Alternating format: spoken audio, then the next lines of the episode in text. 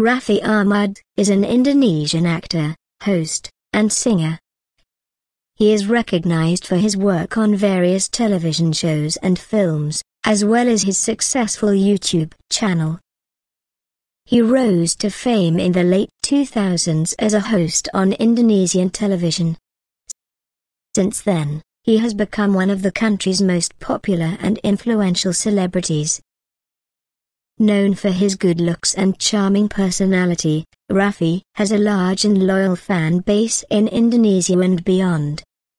He has short, dark hair and a clean-cut appearance, and is known for his energetic and engaging stage presence.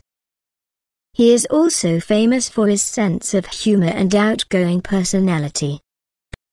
People see him as a friendly and approachable person. It has helped him become a popular and beloved figure in the Indonesian entertainment industry.